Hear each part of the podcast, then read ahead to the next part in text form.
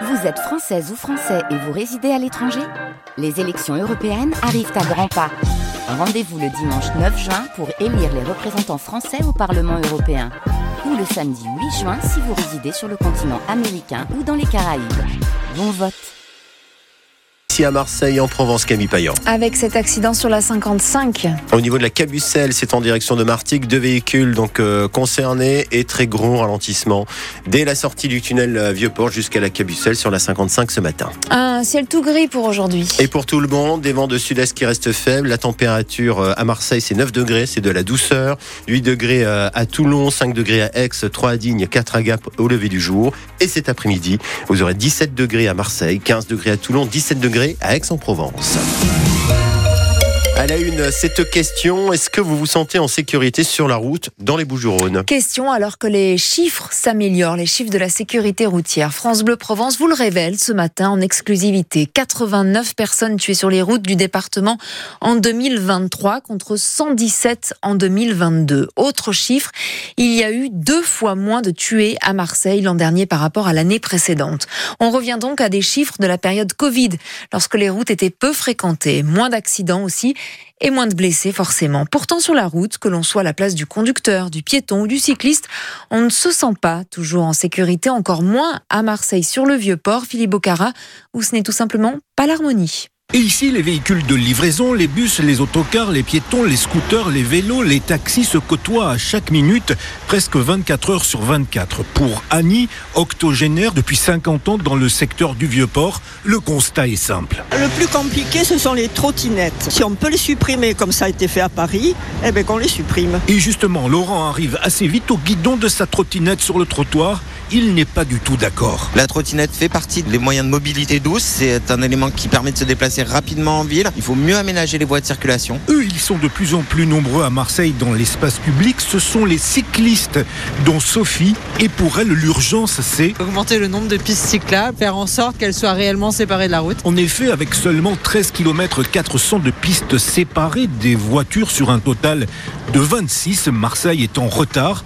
Autre acteur pointé du doigt par les piétons les deux roues motorisées.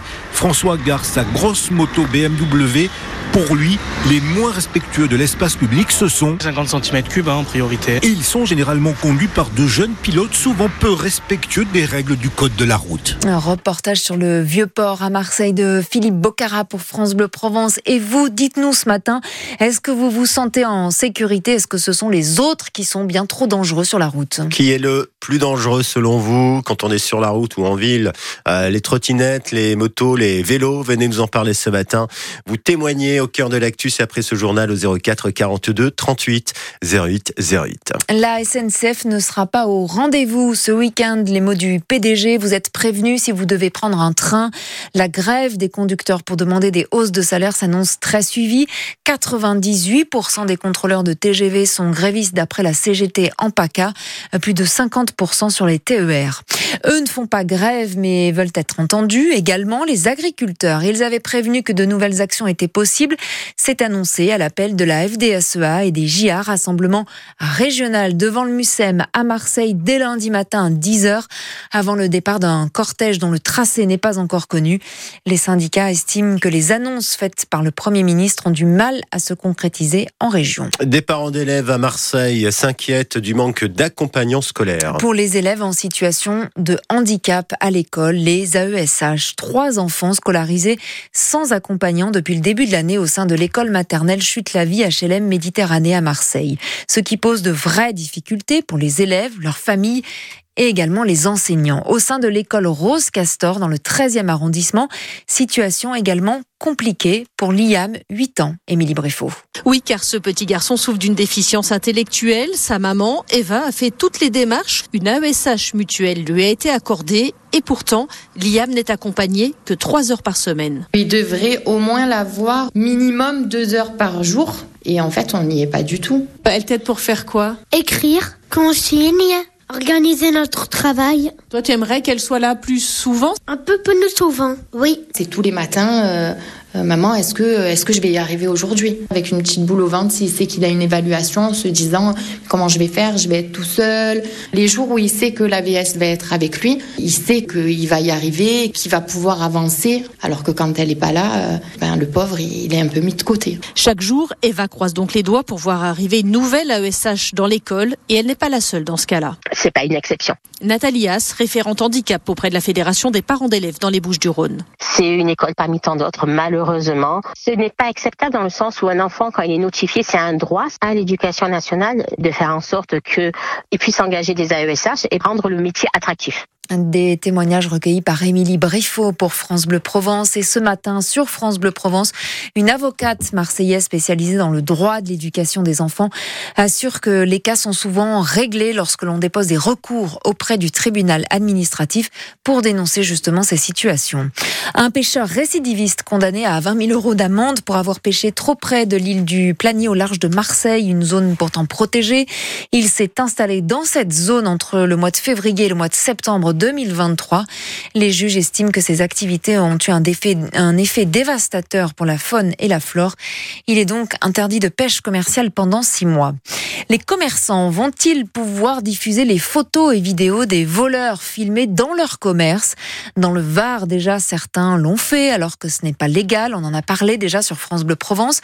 Une proposition de loi pour dépénaliser cette pratique et autoriser les commerçants à afficher publiquement les visages de leurs voleurs vient d'être déposée à l'Assemblée nationale par un député de l'Ain. On les croyait partis, euh, Camille, et pourtant les étourneaux semblent bien installés à Pérol en Provence. Comme si leur migration s'était arrêtée au nord d'Aix-en-Provence, dans les cyprès.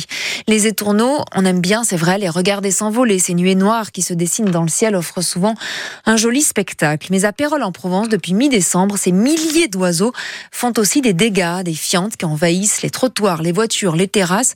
Le maire Olivier Fréjac n'hésite pas à les comparer à des acteurs d'un film très angoissant. On a découvert des spectacles. Euh, Hitchcock euh, peut aller se rhabiller. Très sincèrement, on a des images euh, qui sont impressionnantes. Je dois vous avouer qu'au-delà du spectacle qui est majestueux, ce sont également un certain nombre de désagréments liés aux déjections des volatiles qui représentent un volume certain. Pour tout vous dire, fin décembre, au moment où le crépuscule coïncidait avec la sortie des écoles, vous voyez un grand nombre de parents qui venaient récupérer les enfants avec les parapluies, puisque c'est une attaque de fientes. Vous faites pilonner de fientes des tourneaux. Nettoyez pas tous les matins, vous avez un centimètre de fiente euh, sur euh, l'ensemble de la surface. C'est des vraies difficultés. Le maire de Pérol en Provence avec Fabien Ledu pour France Bleu Provence, le maire qui a donc été contraint de faire appel euh, à des rapaces et différentes techniques d'effarouchement donc pour éloigner ces étourneaux. On passe à l'OM, l'OM qui s'en va en guerre. Oui, en guerre sportive, c'est le coach lui-même qui le dit car il faut se battre ce soir, c'est vrai, en 16e de finale aller de la Ligue Europe face au Shakhtar Donetsk, éliminé de la Coupe de France à la traîne en championnat. Il ne reste donc plus que l'Europe pour relever la tête, Bruno Blanza. Il y a une vraie volonté forcément de coller à l'ADN de l'OM sur la scène européenne, de faire un peu vibrer ses supporters cette saison. Mais entre l'envie de cette équipe et ses capacités, ses possibilités, il y a beaucoup d'interrogations. On saura en fait très vite et dès ce soir si l'OM amoindri et qui n'a pas la pêche actuellement est capable d'atteindre le niveau exigé pour exister en Ligue Europe.